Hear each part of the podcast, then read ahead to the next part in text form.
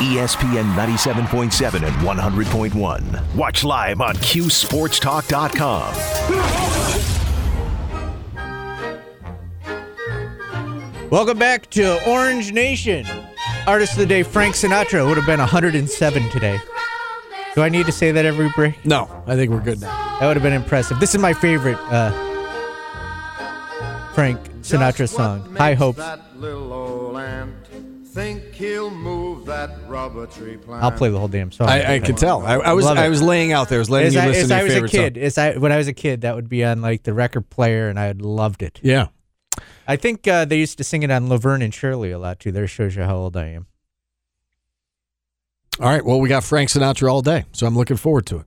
Uh, let's uh, let's bring out our, our lone guest today. It's our weekly SOS house calls. We bring on Chris Hall, physical therapist. Chris, uh, great to have you on. Uh, certified in sound assisted soft tissue mobilization uh, and sports rehab. What what is that? What is uh, sound assisted soft tissue mobilization? All right. So first off, thanks for having me on, guys. Um, pleasure to do it. Um, so sound assisted soft tissue mobilization is is just a kind of an augmented type of um, kind of deep tissue massage. So basically, the way that it works is that you know you have all these you know after especially after injury or after overwork of muscle groups or things like that, you get some you get some some knotting in the muscles. We call it knotting, you know, but it's really more that the tissue starts to break down, little micro trauma or tears, and then basically what ends up happening is that tissue lays down kind of all cross-linked and nasty, and you know, kind of like a bird's nest if you think about all the fibers going every which way. So that muscle's not smooth and striated, and how we want to use it. So we get around and dig in with a little metal tool that my patients, you know, the lovely called scraping, and um, and then we have them complete that kind of routine, and then we we have them stretch, and that actually can elongate that muscle tissue and get it working kind of properly how we kind of hope it would. And big big. It's like taking a it's like a foam roller on steroids, or like one of like a Theraguns or percussion guns.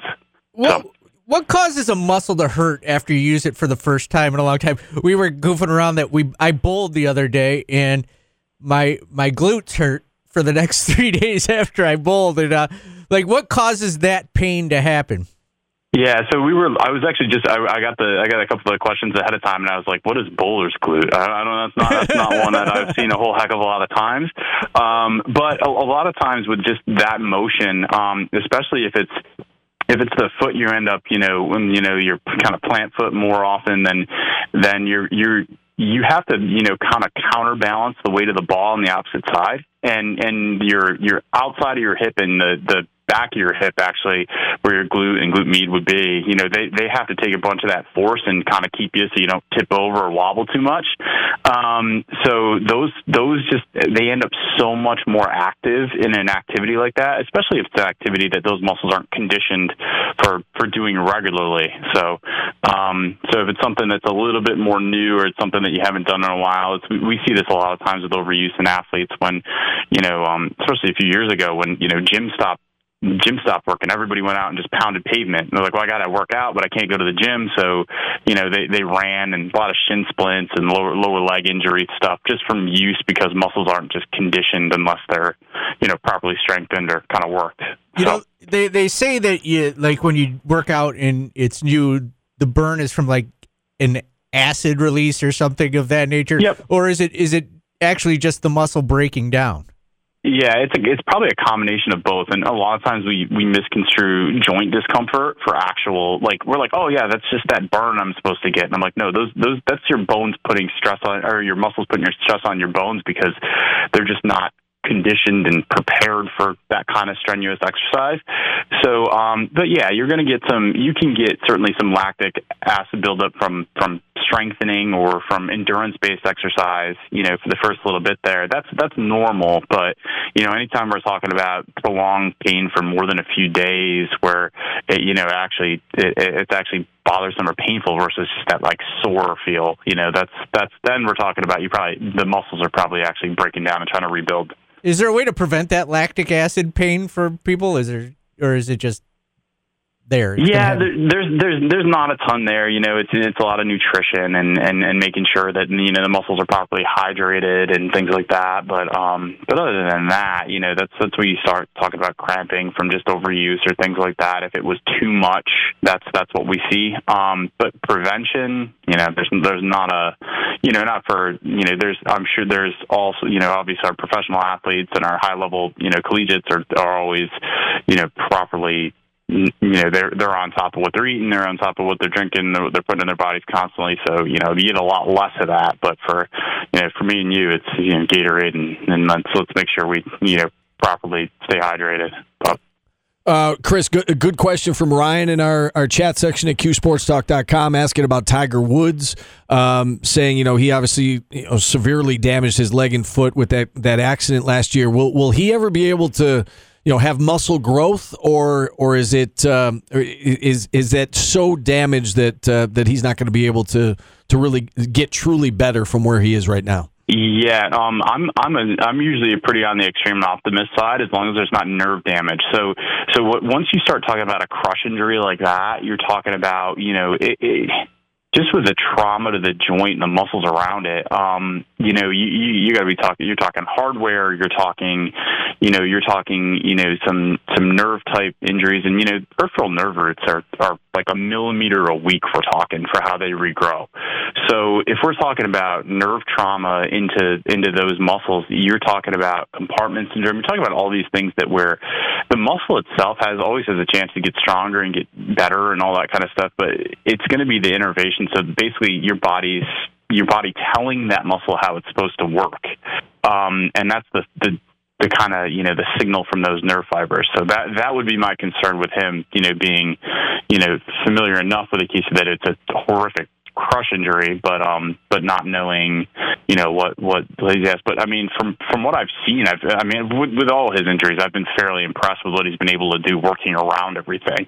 Yeah, right. Yeah, no doubt. Uh, the fact that he's he's still playing at a high level is is uh, very impressive. Um, all right, I want to switch gears back to college football, and we know that this is you know the bowl season, and everybody's banged up at, at this time of year, and, and teams across the country are are getting ready for bowls that are you know three, four, five weeks uh, down the road. Um, what, what's the best balance in terms of um, you know, making sure those muscles are ready to get back into competition, but also resting so that everybody can heal up those bumps and bruises.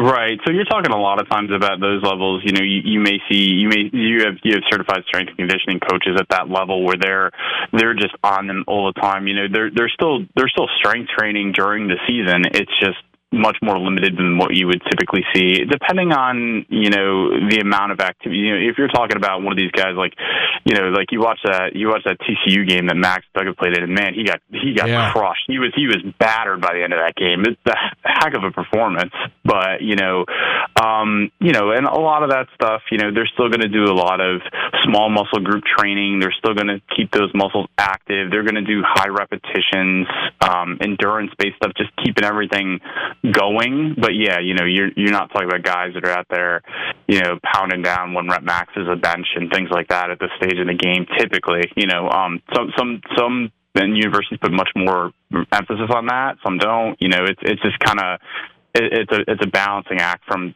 from working with the you know the athletes that I've I've seen over the years. You know, you have some that put much more effort into that. You know, Olympic style lifting or or um, it, it's just so it's so interdependent. But but football is going to be a you know those those guys would those guys would lift every day of the week and as heavy as they possibly can for the most part. So y- they're just they're watching them um, for how much versus you know you know different layering of those exercises, twelve reps. You know, 15 reps of things. You know, muscles stay active, they stay conditioned, but they're not. You're not you're not trying to get them that much stronger in a month. You know, true strength gain takes six to eight weeks to build, so you're you're not pushing for those those end ranges probably at this point. Gotcha. Um, I, I don't know if you had a chance to watch uh, Bills Jets yesterday, but uh, Mm-hmm. but but Mike White, the Jets quarterback, he I mean he was punished throughout the game and uh, took several shots to the midsection. Looked like he might be Yep. dealing with a rib injury. You know, left the game, came back in the game, left the game, came back in the game. Um, wh- what type of injury do you think? He would have been dealing with yesterday. The fact that he was still, I couldn't believe he was still able to throw the football. Um, but yeah, then after the, watching him. yeah, right. I mean, it was it was brutal. I mean, and, and then he went to the hospital after the game just as a, as a precaution. But uh, based on what you saw, what kind of injury do you think he was dealing with? Yeah, you know, with with repeat shots in that area, you know, you you worry about the rib cartilage, um, and you worry about all the tissue that surrounds that. I mean, heck, you worry about you worry about you know you can worry about deep bruising to some of that tissue and even getting swelling and you know putting pressure around the rib cage and the lungs. You know, you don't want any of that. So I'm I'm sure precautionary, um, you know, for the for the hospital visit and that kind of stuff. Um, you know, as long as you're not worried about the ribs you know, you can crack ribs, and and obviously, if, if anybody's ever dealt with that, it's extremely painful. You know, we have patients that come in sometimes that that you know they they injure something or are there for the shoulder, but you know they have a rib injury associated with that shoulder, and that hurts more than whatever they're here for. You know, that, that those ribs are super tender. Um, so I'm my guess is he'll probably flak jacket that up, and and he'll probably fight through if he was able to get through it yesterday. But I mean, you can talk about soreness today. Yeah, right. I'm, I, I'm sure he's he's he's racked. Yeah, So- probably can't even move today. I mean, I was No. yeah, I was I was the same way as you. I just wa- watching the the replays, and I'm like, man, you know, and I'm a Bills fan. But I was like, I felt bad for him. I, you know, you, you don't want to see anybody get hurt. Uh, uh, Chris, uh, great stuff today. Anything else that we didn't touch on that's kind of on your mind uh, about this subject matter? Um, yeah, and you know, the only other thing I was I was reading notes and I saw the Debo injury and and you Yeah. know, as somebody who who was a big fan of the 49ers coming into the season to be a Super Bowl contender, it's like how many injuries can those guys have? And I, I agree with you know, there was a lot of about, you know, Jerry talking about those guys running up the middle and really, really, really pushing those workloads. And, you know, um, it's incredible that the, the, the skill positions and the, the stuff they can do, um, there with that team. Um, but, you know, uh, you know, the initial reports look like more high ankle stuff. So, so hopefully he can get back and, and be healthy. But, um, but other than that, you know, that, that's, that's, it was a pretty, it was a pretty brutal day. A couple concussions and it just, just some, some guys that were looked.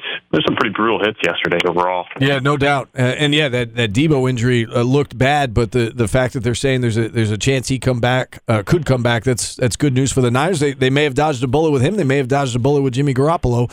Um, although uh, the, the replacements are looking okay for that team. Uh, they, they had a dominant win yesterday against the Bucs. Uh, Chris, thanks so much for coming on. Very much appreciate it. Thanks so much, and enjoy the week. Yes, you too. Great. Thanks for having me, guys. All right, Chris Hall, physical therapist from SOS. And with that, we'll open up the phone lines the rest of the way. If you want to check in, 315 437 7644. Back after this on ESPN Radio.